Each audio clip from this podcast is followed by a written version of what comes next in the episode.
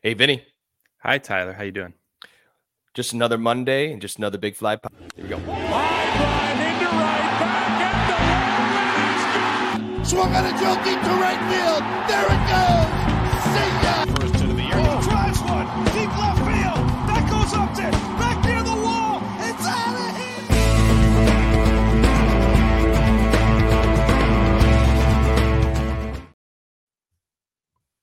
Good morning, good afternoon, and good evening, folks. Welcome to episode sixty-four of the Big Fly Pod with your co-host, Vinny D'Amato and T. Lou. We have a wonderful interview for you all today that I've been thoroughly excited to bring this man on. Uh, this man is Ariel, Ariel Cohen. Uh, he is a fantasy baseball writer and the creator behind the A T C, or the Average Total Cost Projection System, that provides projections for players for fantasy baseball. The A T C system was voted upon as one of the most accurate rankings and projection systems over the last few years. Ariel's impressive background includes being voted the Fantasy Baseball Writers Association's, or F S W A's, Writer of the Year in twenty nineteen, along with other awards and nominations. While he is manifesting players' seasons, he is also the host of the Beat the Shift podcast, so you can find on your preferred podcasting outlets that include Apple, Spotify, and you can also find them on YouTube. Ariel, thank you so much for joining us, sir. Hey, thanks for having me on, guys. What's going on? Nothing much. It's a Monday here. Um, I know we were able to talk a little bit beforehand here about, you know, your background, and man, we just went on almost on a tangent that we should have started clicking record there from the beginning. Um, but we're really excited to have you on. As I mentioned earlier, uh, earlier is that um, you know, I I personally have gotten into fantasy baseball heavily here over the last year, and I give a lot of credit to Vinny for getting me into that. Vinny has been in fantasy baseball for what, Vinny, at this point? How many years? Coming up on ten now. It feels, I mean, yeah, it's almost ten years of dynasty and redraft and keepers. And, you know, and actually this is why I'm really excited, is because I have never done an auction league out of all the leagues that I've oh. done. And I know that your system, you know, kind of tailors to that. And so I'm really excited. I'd love to do one this year. Um, so I think this is going to be awesome for me just to learn. Oh, yeah. Absolutely.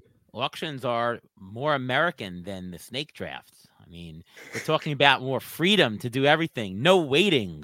All hands on deck, a fierce battle. Snake draft, you wait. You get the, if you're on the ends, you can wait for thirty picks. You can fall asleep. But Amer- uh, auctions, it's American, baby. I've never heard it put that way. I... That was really well put, and you just might be the best salesman we've had on this podcast here yet. um, Ariel, let's let's let's tailor it back a little bit. Let's talk about your background. Um, I want to learn first your love for baseball. Where did that start? Did you grow up in the New York area? Kind of walk us through all that. Yeah, I grew up in uh, in Queens. Uh, it was about a, maybe a thirty minute walk to uh, Shea Stadium. I mean, usually I would have obviously go in the car, but we could walk it. Um, and my dad used to take us to games. Uh, used to take us to probably about six or seven games a year.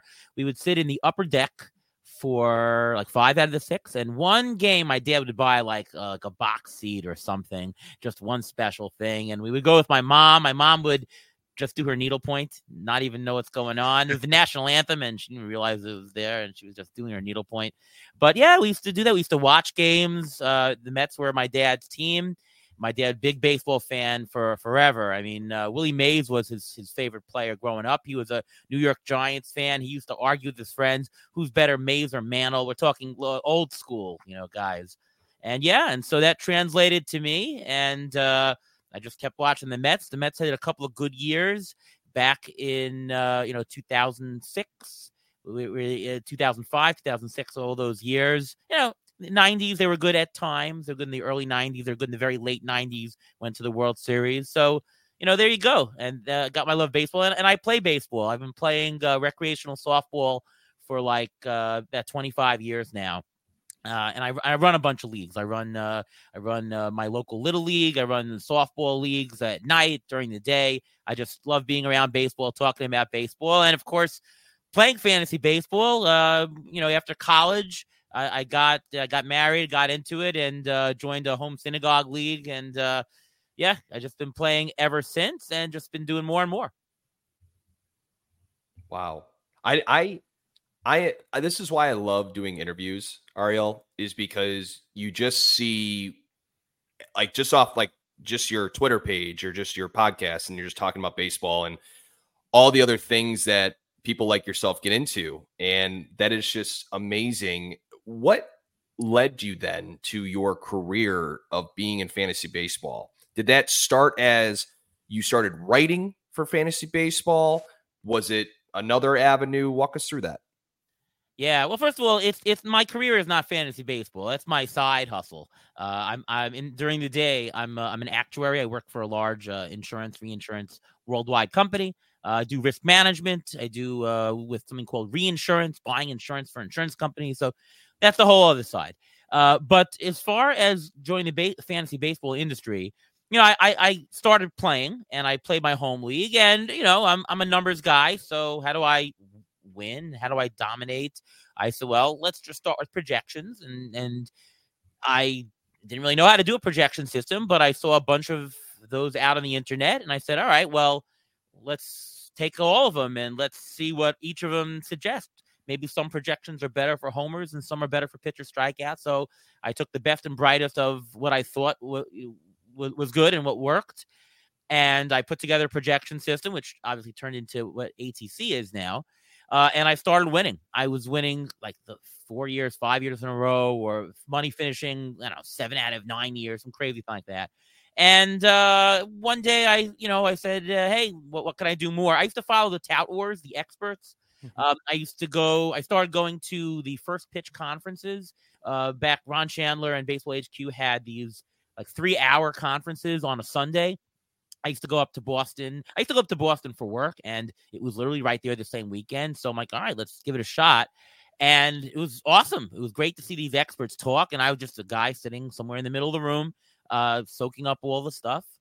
And, um, you know, I, I, I talked to Peter Kreutzer, who's from Tout Wars. I said, all right, uh, what should I do uh, to, you know, to play more, uh, to try my next level? Um, I played the Tout Wars, which was the contest against the experts. Basically, you you see what all the Tout Wars players played, and then you can grab any player you want if you pay a dollar more. Because it, it's technically a salary cap league, but it was based on Tout Wars prices. And I did that, and I won second place national. And so I said, hey, what should I do next, Peter? He said, why don't you play the N F B C, the high-stakes game? So the first year, I took my A T C projections. I went. It was fifteen hundred bucks or whatever it was. We played the big stakes, and I won.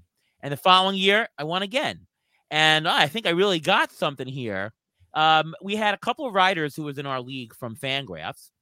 And, you know, you, you you play the league, you get friendly with them, you talk to them. And they they said, hey, what's going on? I said, yeah, I got pro- pro- this projection system. And he said, you know, our our our editor, Eno Sarris, would, would really love this kind of stuff. Let's get you in touch with him. And I talked with Eno Sarris, and he was intrigued. He got me to t- uh, to talk with the head of Fangraphs, David Appleman.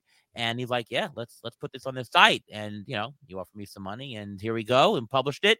And that's how I got on Fangraphs, just as a projections guy. I didn't write a single thing. I just put projections for a couple years.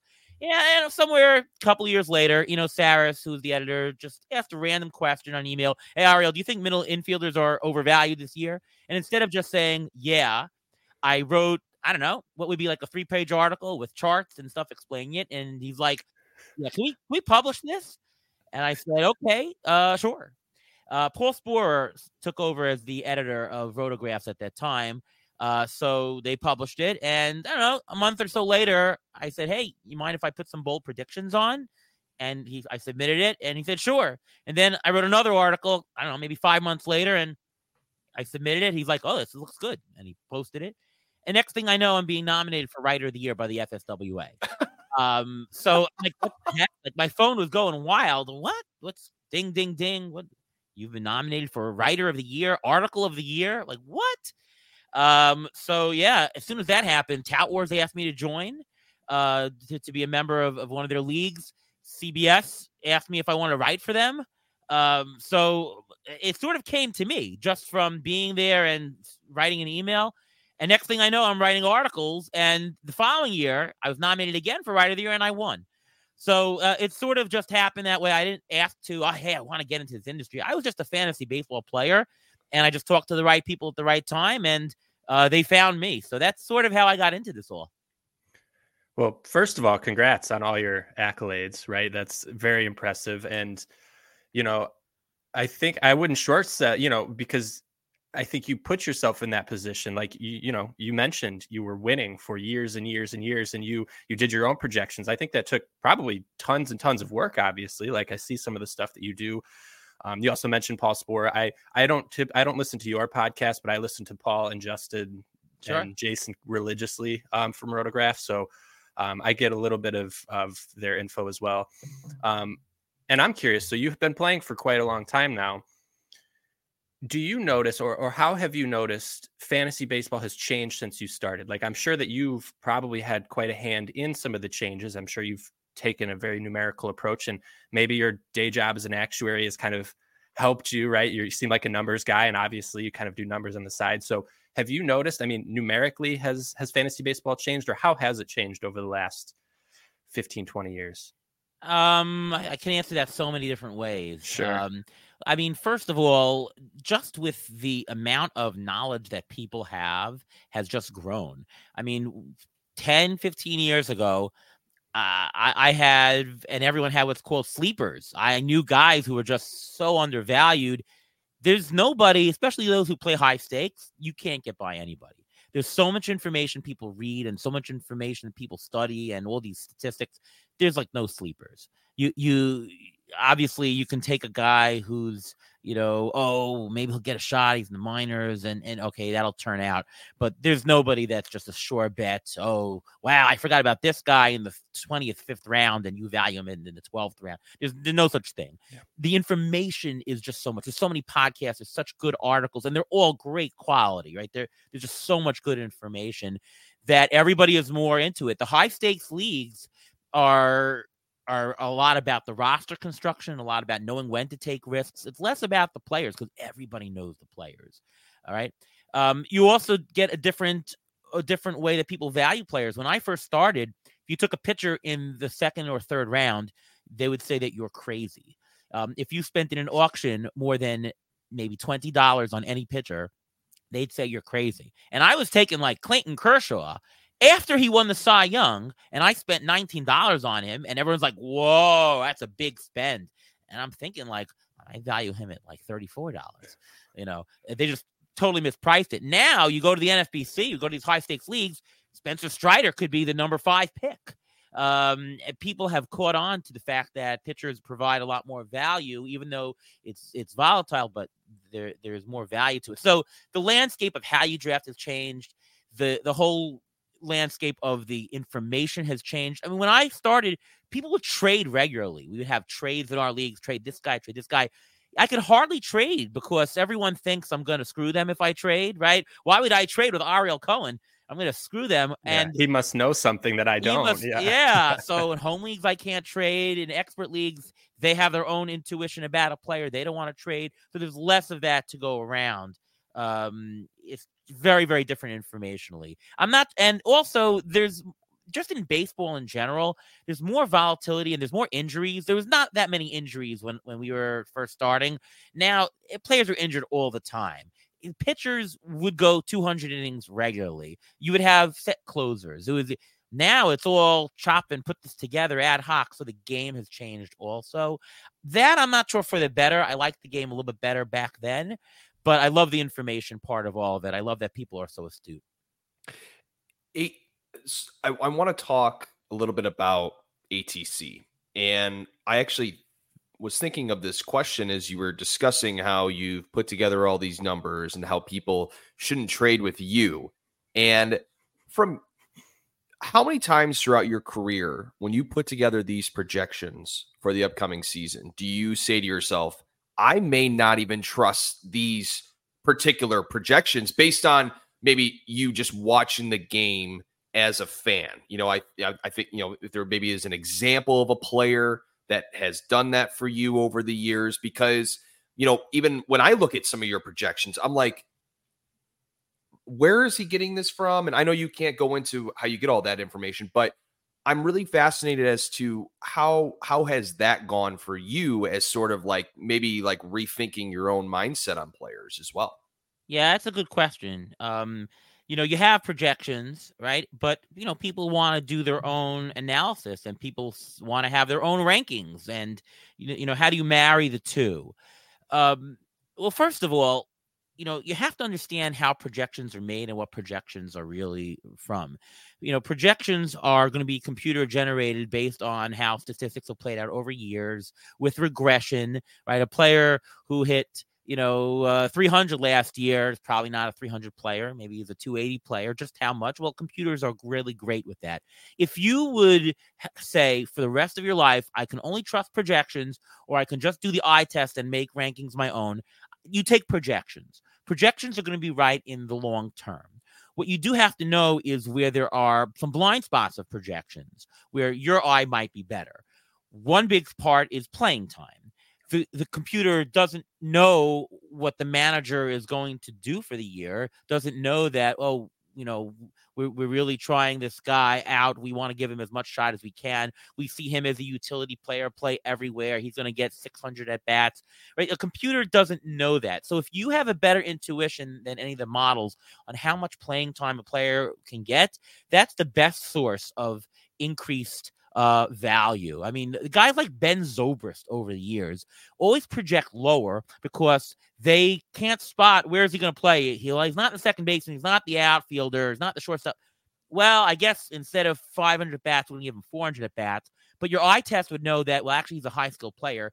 He's used in a certain way, but he's going to play more. Ben Zobrist would always come better if you had the intuition. But you have to know that about projections, that projections are going to undervalue those types of people. You also have to know that if a player changed something last year, his skill level is not going to be the same as his three-year average, right? If he all of a sudden last year said, you know what, I'm going to throw more four-seamers up in the zone because he switched teams, and now that's going to happen. Well, the last three years, if you look at his skill sets, which projections value, you're not going to get the right information about what the guy is going forward. You have to know that the pitch mix was different. He's now throwing the better pitches more, and he's got a new repertoire, and he's paired this pitch with this pitch. That eye test is going to be better for the mind. So for a lot of those information, how about a player, new swing? Oh, he changed his stance. Projections don't know that he changed his stance. It's reading off of some numbers. So anytime you have soft information that just can't be in projections, that's something that you got to do. On the flip side, if you start with, you should always start with projections. Take A T C, spit out what the rankings are, what the values are for the players, and then say, okay, here's my base. Now let's go through it. Do I believe this for this for this number for this player? Do I believe he's going to have forty steals? Wait a minute, I think he's going to have more. And then adjust. Like take rankings and adjust off of that with your own intuition. Don't go too far because projection is going to be right in the long run, but f- you can just start with the base, make fidgets as you want. It's also fun. It's also part of your game. I don't want to take the fun out of it and say just use A T C verbatim. I don't. On my podcast every week, I go through all the players that A T C says, this is an undervalued player. And I say, okay, do I trust it? And sometimes, most of the time I say, yep, A T C makes sense. I believe it. He's undervalued. And sometimes I say, wait a minute. Nah, I don't believe it. He actually had a change. You know what? He's he, the, the this team doesn't want to run anymore. He's actually hurt, or maybe the outright. And, and then you say, okay, well, I don't believe A T C. And then you, you put him down your rankings, right? So you want to use both, but start with projections. That's going to be the base and the overlying factor. And then uh, adjust as you will and, and have fun. Listen, if you want more Mets on your team, if you're a Mets fan, go for it. I'm not saying no. It's all, it's it's your fun. It's your own thing. Uh, so that's the advice. I hope that answers your question. You know, it does. Um, and one one prime example that I can think of that hasn't necessarily, obviously, because it's spring training, so we haven't been able to see him this year, is Jordan Walker. I just saw the other day that he had really made a big change in his batting stance. And it's a lot more compact and it's a lot more shorter to the ball and and things that, I mean, the guy's already a scary player. And I'm guessing I I, I don't have uh, his projections right now in front of me. I'm sorry, but he is a man that many are very, very excited about. And uh, as a Cub fan, I'm I'm terrified of. So he is a guy that I think of when you when you mention all this, that I really appreciate your honesty there, where it's it it it may may be completely different this year because he's made such an altering change. Yeah, Jordan Walker, A T C projects eighteen homers, ten steals, a two sixty-eight bat, batting average. I saw him a couple years ago. I, I go out every year to Arizona for the Arizona Fall League as part of the Baseball H Q. First we'll have to meet up one time. We'll have to meet up one time for that. Uh-oh. I'm out here. I absolutely Uh-oh. love it. It's so much it, fun. It, especially if you're out in Arizona, you should definitely come to the First Pitch Conference. You just hang out with all the industry guys, hang out and watch all the games together with everybody. Uh, we've got live podcasts there. It, it's just so much fun. You can they even do fantasy drafts while you're there. So definitely recommend coming. Once you go, you'll be hooked. You'll come forever.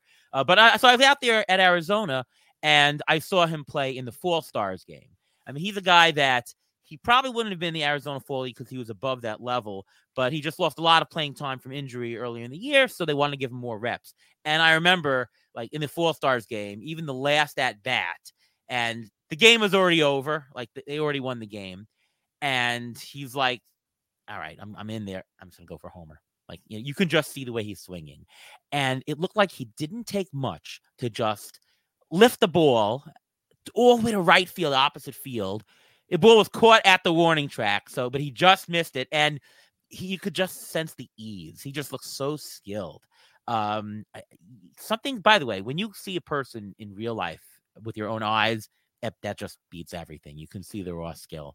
Um, look, he's he's a young guy. Last year was a little bit of, um, you know, hit didn't hit the ground running, tuned up in the minors, came back. So good players don't always hit the ground running. There's a process. A-Rod came up and he wasn't great the first year. Mike Trout was not great his first year. Second year, he was amazing. So you could see the skills. He's got a lot of tools, Jordan Walker. Um, really love the guy. Sorry that you're a Cubs fan, but uh, he's he's going to rake against your team. That's just what it is. And it does go to show, because I'm looking at some of the projected. Zips has him for twenty-seven home runs, and yours, you know, A T C has him for eighteen. And so it is, you know, not all projection systems are equal, right? And a lot of them maybe value certain things more over others. I don't know if you wanted so, to touch on that, but so yeah, so Zips. So there's two different projections on Fangraphs that you should be aware yeah. about. There's Zips and Zips D C. Mm-hmm. The Zips projection, and I I know Dan Zimborski, one of my colleagues over at Fangraphs. The Zips projection is does not take into account playing time as you would um, for a fantasy league. It basically projects at what he would do as a full major leaguer. And we're talking about, oh, you know, uh, six hundred at bats or whatever it is. So to add play, when you're doing fantasy, you do have to add the playing time, and he's not going to get full, full playing time. He'll get most of it, obviously.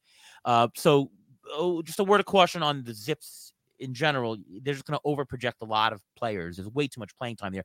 Zips D C takes what um, roster resource gives as the playing time, shoots it up into the the Zips projections, and that makes it a lot more palatable towards towards uh, fantasy. But yes, Zips in general is at the high side of that. Um, there are projections uh, like uh, the uh, the Bad X, which actually projects them much less. The yeah. Bad X has them only at fifteen homers. Uh, Bad X is uh, by my, my buddy Derek Carty, who uh, I trust a lot for power numbers because uh, he does a great job. It's one of the best ones. Statcast is into the Bad X.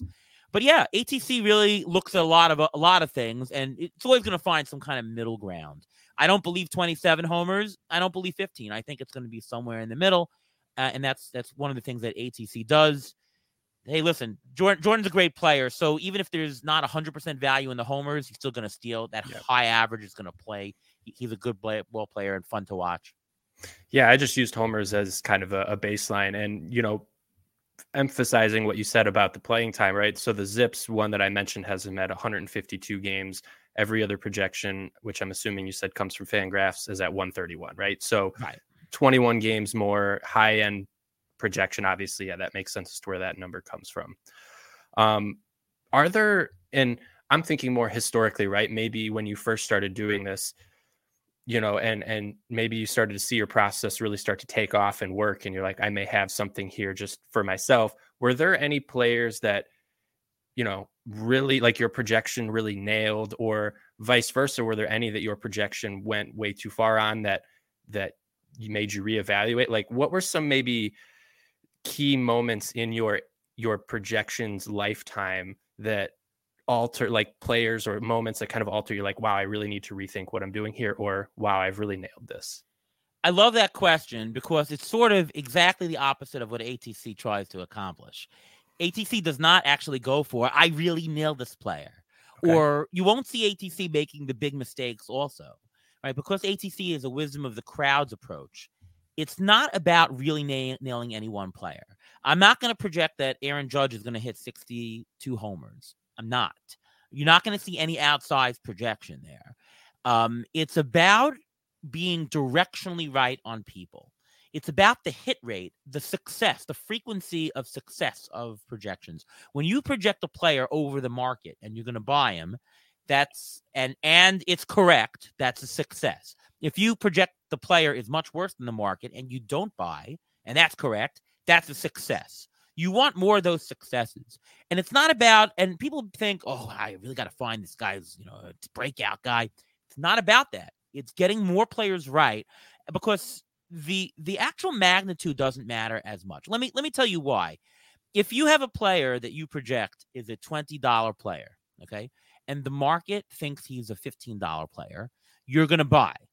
Whether you're correct and he's a twenty dollars player, or whether you're wrong and he's a fifty-five dollars player, you still bought him, right? You get the whole upside because you bought him. If, as long as your projections tell you goodbye, you're going to buy him, and you realize the entire upside. If you stay away from a project of a player because your model says don't buy, it really doesn't matter how wrong you are or how bad he is. You're staying away from all the downside, and you won't realize all those losses. So it really matters the percentage of the time.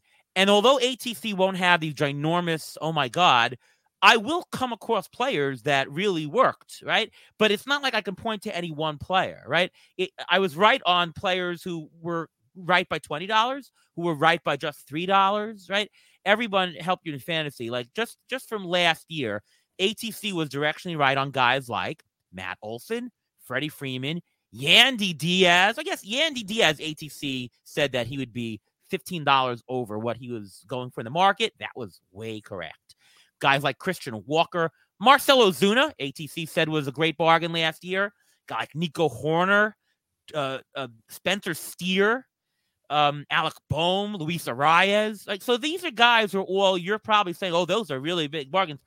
But A T C was also right on little guys like Andrew McCutchen. He provided a little value. A T C was right on him also. So it's, it's about all both. You'll stumble on just as many big ones as you are little ones. But just remember, it's not about the magnitude.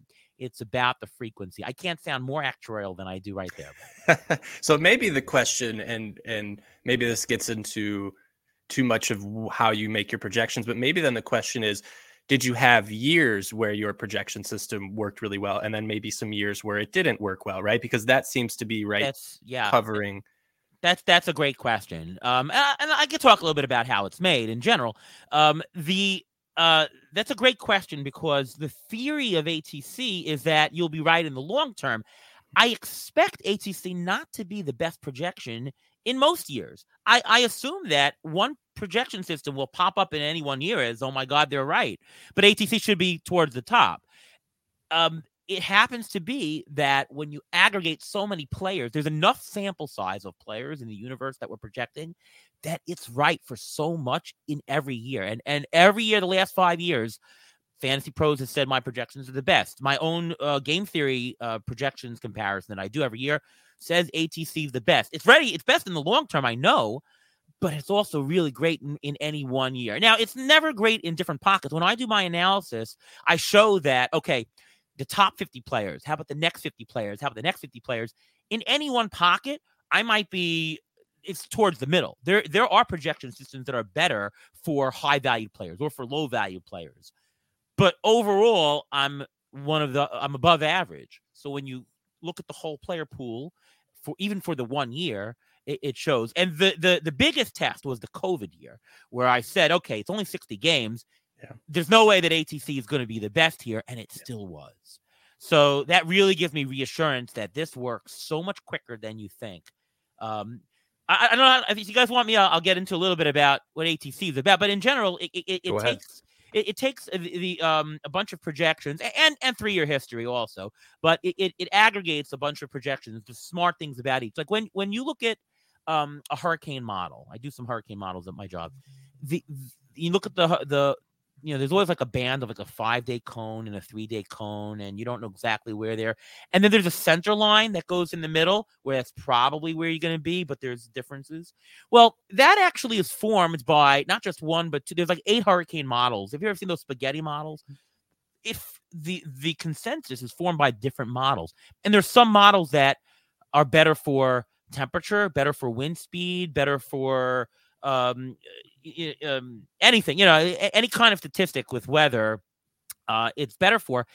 You want to take the best elements and what each projection is good at. And when you make the three, five day cone, it smushes it together to give the most, the best estimate and the betting average in the long run. That's what A T C sort of does. And I've got a model for, for homers. I've got a model for strikeouts. I've got a model for everything. And it's the best guess scenario. Again, it's never going to find the outside stuff. It's just going to give you the best betting average over the long run. And that's like, you know, even just you saying that right now kind of flicked a light bulb in my head of like, oh, well, duh, like that makes sense. He's going to break it down by like, you know, home runs and walks and strikeouts and how many of each of those we can expect. For some reason, you know, I, I pictured like you doing one individual player rather like the whole of a player rather than the individual yeah. stat.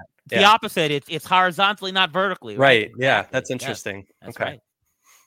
Tyler, I don't know. Did you uh, have the next I'm one? getting I'm getting a lesson right now. Uh, I, I, I'm, I'm, it's very cool to me because, so like I mentioned earlier, obviously I got more into fantasy baseball this past year, and, you know, I learned from Vinny as to like your tiers and the way that you look at players and the way that you want to structure your draft and this and that.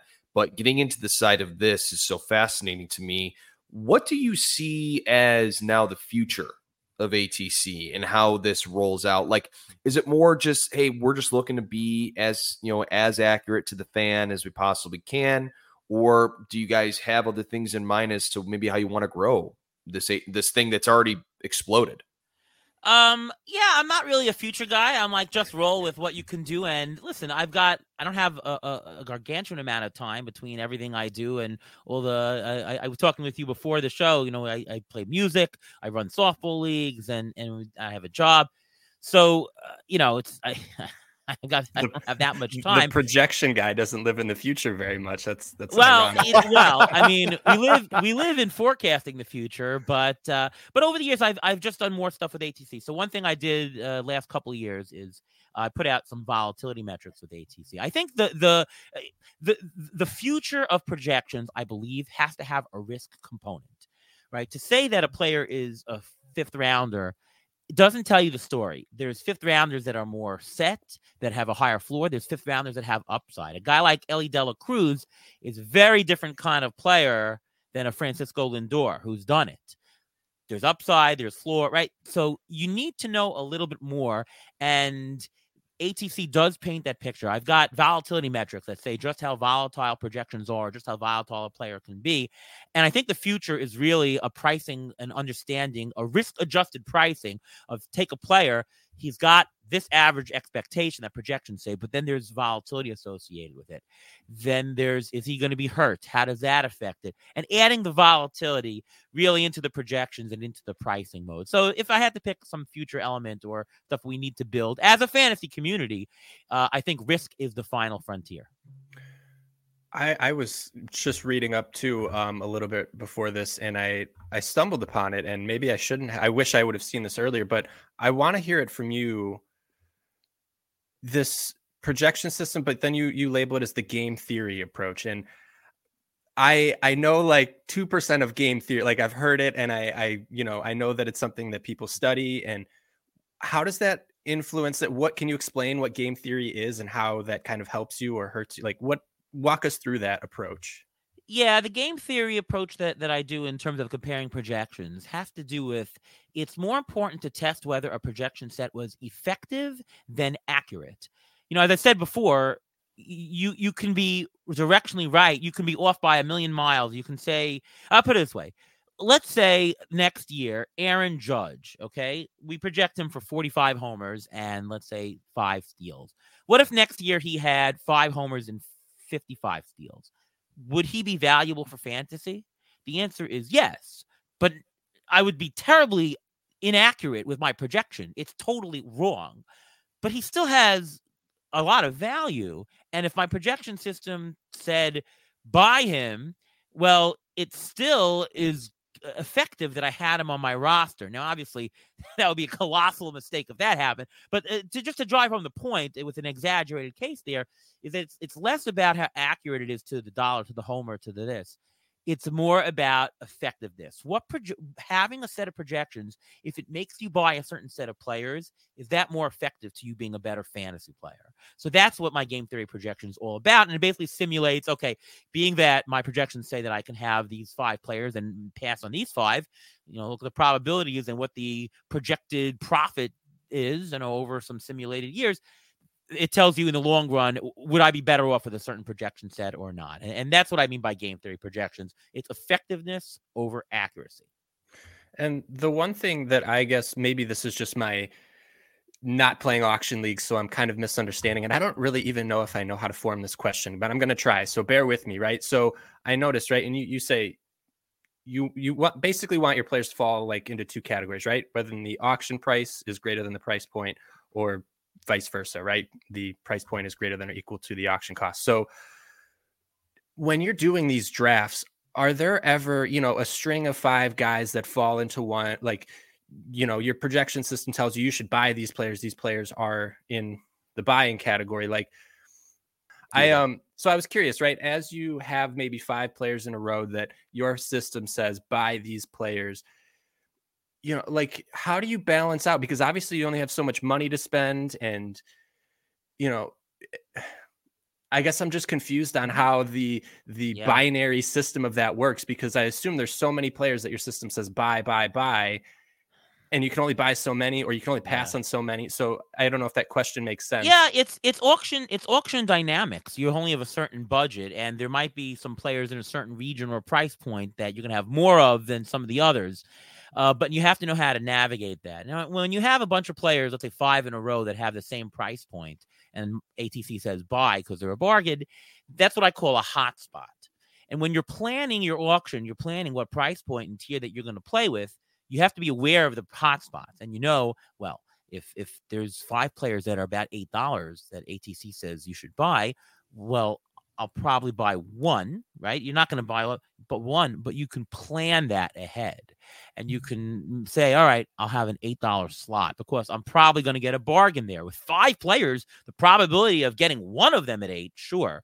Whereas some players, if you say, well, I have got a twenty-five dollars player that's undervalued, well, if somebody in my auction really likes that guy, I'm not going to get him. So you have to plan for that. You're going to have a higher probability of getting it. And so it's your job as an auction player to really focus on the places where you think you're going to play. And then there's, of course, expect unexpected places where, hey, I didn't think I would buy in this pocket, but you do there. That's an auction dynamic thing. Sure. It's about navigating okay. the auction. That comes with practice. And, and uh, I mean, you can listen to my show, uh, The Beat the Shift. We do a whole episode on that. Um, and, and just to talk you through how you can, you can navigate the auctions that way. Yeah. Yeah. I, I definitely am going to start, and you've inspired me to maybe start, because I've considered doing projections, but I, I kind of am like you when you start, I have no idea where to start. I feel like it's such a monumental task that maybe it's something that you just start doing small snippets of here and there. And but if you're American, you should be playing auctions. Can you, can you actually really quick, really quickly, uh, Ariel, can you just walk us through, like, if I, because for me, I actually don't know how an auction league works. So can you walk us through just how that all works, and like the, the money there. that you're, yeah, yeah, no, because this is yeah. this is actually really cool. I, I've actually never learned about this. Oh, sure. I mean, a snake draft, you know, you, you there's you go in order. I pick this guy, guy pick this guy, pick this guy. You're gonna get to twenty-three players, right? Just in order. So you have to take a first rounder, you have to take a second rounder, you have to take a third rounder, and so on and so forth. But what happens in an auction is they give you two hundred sixty dollars or some some number. That's the number that they started with, and everyone uses that for some reason. Here's two hundred sixty dollars, and during the auction, You, somebody you take turns nominating. So I throw out Julio Rodriguez, I throw out Bobby Witt, and we take turns to go out of the, around the room nominating a guy. You start off with whatever starting price. If you want that player, you bid another dollar. I want fifteen, seventeen, twenty, thirty, forty. If you want Acuna, right? Unless you're the number one pick, you ain't getting Ronald Acuna. Is that fair, by the way? Is that fair? That no, that totally not. It's not fair, yeah. right? In America, we preach fairness. So you want to get be able to chance. So if you want Ronald Acuna, you can pay for him. Now, you might say, well, I want to budget more for other players, so I don't want to go over forty. But some players will say, I'm going to go to seventy-five, you know, and it's up to you to decide how much you want to pay for him. You want him, you get him, you just have to pay for him. And then you have to have to value how much is Ronald Acuna really worth? Because, sure, I can take Ronald Acuna for seventy-five and I got the best player, but then I won't have enough money to get some fifth and seventh and twelfth rounders that might help my aggregate team.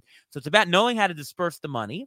And then you just take turns going around and you keep bidding on players. You really want a guy, you get him. If you want five fourth rounders, you can do it that way. I've done that kind of strategy before. You want four first rounders, sure, but then you'll only have twentieth rounders after that. You know, you're down to a dollar a player. So that's sort of how it works, and it's a lot of fun. There's more math involved in figuring out, but there's a lot more freedom, and there's more action. You're involved in every single play. I can get any player I want. Right? I don't have to do it. I don't have to wait. And you can nominate players. Maybe you want to nominate a player. Well, I don't want this guy, so let's just nominate him. Everyone will bid and get money off the board. Or maybe, you know what? I really need to know if I got this guy. You nominate him, and then you get him. So there's nomination strategies. Yeah. And then there's fun just with you and your friends, just shouting out numbers. And then there's poker, right? There's a bluff. I don't really want this guy. twenty-five. And the guy goes twenty-six. Ah, gotcha. You've spent another two dollars. So there's poker involved. There's psychology. It's the ultimate. If you've never tried an auction, definitely try it. You, I'm not going to say you won't go back to snake drafts, but um, you, you're going to like it. I have not met people who said that, you know, this is an experience. This is interesting. It sounds like an experience. It's, a, it's a, I, I, I've never done any, obviously, like I mentioned, um, but the poker side of it, that is very fascinating. I, I thought the I mean, nomination part was was kind of cool. Like the nomination strategy, who you nominate, yeah. Does that mean you like a player or you're trying to push them off? I mean, oh, totally. Um, but yeah, listen to my podcast that I did on auctions, yeah. and um, at PitchCon, Nick Pollock Pitcher List put together. Uh, I had a presentation all about that. I talk about nominations. I talk about the psychology. I talk about hypnotizing opponents. Can't believe what goes in there, but uh it's right. I, I people have fallen asleep. I, I I go to a live room and somebody's like, oh, I fell asleep. What happened? Well, I hypnotized you. You didn't realize it. There's so much involved. It's it's so much fun. Yeah, and I know because I I actually I was very upset. I found out about PitchCon the day after it was over. I know it's all though recorded somewhere on Nick Pollock. I think it's on PitcherList. Yeah, go to go to the PitcherList uh, YouTube page and yep. go to uh, the uh, playlist, and you can see all the pitch. You can actually see PitchCons for the last couple of years if you wanted. Yeah, uh, but go on. It's very worth. It's like fifty-five hours worth of great content for this year. Uh, Nick Pollock, uh, one of my buddies in the industry, does a really great job. I encourage everybody to take a look at that. Yeah, I mean, he's one of the the titans of the industry. Really, like, I mean. I yeah, love listening to Nick. And you mentioned First Pitch Arizona. Yeah, Ty and I will definitely do our best to be out there this year. Um, oh, for sure. And yeah. I'll see Nick Pollock. I'm going to Florida in two weeks uh, to do an auction with him. He's in my league. So I'll be competing against him. And, and he came on my show and he's like, all right, I'm sitting right next to you, Ariel. So we'll, we'll be sitting next to each other. And you can even hear it. It'll be on Sirius X M radio on the fantasy oh, station. Cool. They'll be covering our draft live from, uh, from uh, Clearwater, Florida. Well, Ariel, we're coming up on the uh, end of the hour here. I think I would love to hear. My last question is actually about your Mets and how you feel about them this upcoming season. I wanted to give you your flowers there and give you some time to talk about them a little bit. What are your thoughts on this year? There, I mean, what a roller coaster it has been the last two years. I couldn't imagine the what fans per you know describe Cohen and how that all works with obviously living in New York. It's a, it's a different ball game when it comes to fan bases. Just your thoughts on this upcoming season and how, how it's gone the last couple of years as well. Well, first of all, Steve Cohen is my uncle. I don't know if you know that. No, I'm just kidding. I'm just I was kidding. like, oh, oh man, oh, you had me going for a second. You can't do that. You yeah. can't do that. You're really good. I can tell how you're really good at those auction leagues. That's poker, uh, right? There's, there's, there's the psychology. Yeah, I, I either use for that joke. I either use Steve Cohen or sometimes I say Gary Cohen, the announcer. I, I don't, I don't know how, how much you know. You guys know the announcer, but the, the announcer of the Mets is Gary Cohen. Also, okay. I actually went to the same bowling alley when I was younger as Gary Cohen. By the way, different league, but I yeah. Anyways, um, it's funny, but. uh Um, I had on Keith Radd, the uh, Mets radio play-by-play announcer on my show a couple weeks ago, And before, before, before we, we got on air, I said, by the way, we're also, you know, we're a national show, but we're also big Met fans. He's like, oh, you mean like miserable Met fans? So he's sort of get, he he got the culture right away. Um, we're, we're constantly disappointed. I mean, we've got eighty-six that I don't really remember, although my, my dad did take me to the parade. He says that I was at the parade. So I guess one um, of the best documentaries I've ever seen, Once Upon a Time in Queens, thirty for thirty. It's my one of my favorite documentaries. Oh, oh absolutely. I mean, I love Darryl Strawberry as a kid. He just hits the, the ball so much farther for this skinny guy who who looked. Um, I had Howard Howard Johnson was my dad's favorite player back in the eighties. I had him on my show also. That was really fun. Um, Doc awesome. Gooden was supposed to um, come and play a softball game in my league this year. That didn't happen. Uh, he didn't have time. He was in town, but. Um, so, uh, you know, we're connected to, to that team. We're st- still go on. I was at a bunch of the playoff series when we played against the Cardinals. I was at game six where, where we won. Jose Reyes hit a home run on the first pitch. So we have a long history, but a lot of disappointment lately. Uh, we had high hopes la- last year after a great hundred plus season win the, f- the previous year. And it just didn't, didn't go well. And then we traded it all. Uh, honestly, I don't really have high hopes for us. Uh, making the playoffs, making a run. I mean, the A T C projections do project the Mets with about a thirty percent chance of making the playoffs. So it's not like it can't happen. You start hot and you never know, but I don't realistically think it's going to happen. I'm more looking towards twenty twenty-five when you've got all the, the guys, you know, uh, Acuna coming up and Jeff Drew Williams Gilbert, up. Williams. Gilbert, Gilbert might it's show up ex- this year. He's super exciting, man. He I is. absolutely loved watching him at Tennessee. He's got one of the best walk-off home runs I've yeah. ever seen in college baseball. oh, I've never – I got to check that out. And it is epic. He, it's against – um uh oh, my gosh. It was in their regional, and it's just – it's so epic. It's so outlandish yeah. with the way that he handled everything, but that was how Tennessee was that year in general. But there are some really exciting players coming up. Yeah, and Ronnie Mauricio is going to be hurt next year. But you know what? I'm excited to go to a game this year because last year we didn't have Edwin Diaz. And one of the lures of going to Citi Field is coming the ninth inning and hearing the trumpets play for Edwin Diaz. If you haven't heard it, it's great on T V and in person. Oh my God. And I was there that week when we played the Dodgers and they had uh, Timmy Trumpet himself play it live mm-hmm. when he came in. That was like the height of everything. That was, it was so much fun. The crowd was into it. You're waiting for the trumpets to play. So I'm excited to go back and, and actually attend a game this year, whether we're a great team or not. Diaz will be in for quite a, a number of times. So I'm, I'm excited to go to a game this year. It's been a long winter, guys. And uh, there's snow on my, on my lawn right now. So I'm, I'm ready to, uh, I'm ready to play. We're all ready. Yeah. We're all ready for it. Um, well, we are come up here on the hour. So thank you, Ariel. We really, really, really appreciate your time. And I did not think I'd be learning some of the things that I got to today, which I always truly appreciate in any interview that we do. So thank you again. Um, I know, you know, just one last thing, just want to let you kind of give a shout out uh, to your show again. Would you mind walking everybody through again? What's your show and how can people go listen to it? Yeah, I do the Beat the Shift podcast. Go on any one of those aggregators, uh, Apple, Spotify, whatever, uh, and Beat the Shift. Uh, it's got that brown symbol of a silhouette of a guy trying to – that was back when the shift was uh, in play. Now the shift is banned. So the first question I got is, hey, are you going to change the name of your show? Uh, no, we'll just stick with it. Uh, but it's a great show. So one thing we do is, um, unlike Sleeper in the Bust with Paul Sporer and, and Justin Mason, we don't cover – a ton of players. Oh, well, obviously we have to talk about some players, but we talk more strategy, how to know how much to bid in FAB, when to drop a player, when to do, should you take risky players? What's your strategy for old players? How to value a foreign player, just strategy elements that you cannot get everywhere else. Worth listening to. Uh, so give us a, give us a listen, give us a follow. And if you like it, give us a five-star review. Give this pod a five-star review if you're listening to this. Really, guys do a really, really great job. I told you guys before, you guys have fantastic voices like this. You, we can listen to you guys all day long. This is well, uh, the voices fantastic. doesn't the voice doesn't matter as much as the information. When you're giving out great information like you are, I could listen all day, and I love the voice over. I mean, I just I'm a huge fan. I already just went and followed Beat the Shift, and I'm gonna start awesome. listening as I as I approach my first auction league this year. So yeah, thank you. I mean. Huge thank you for everything that you've done and inspiring me to kind of join the American side of, of fantasy baseball. Yes. Try to be an American today.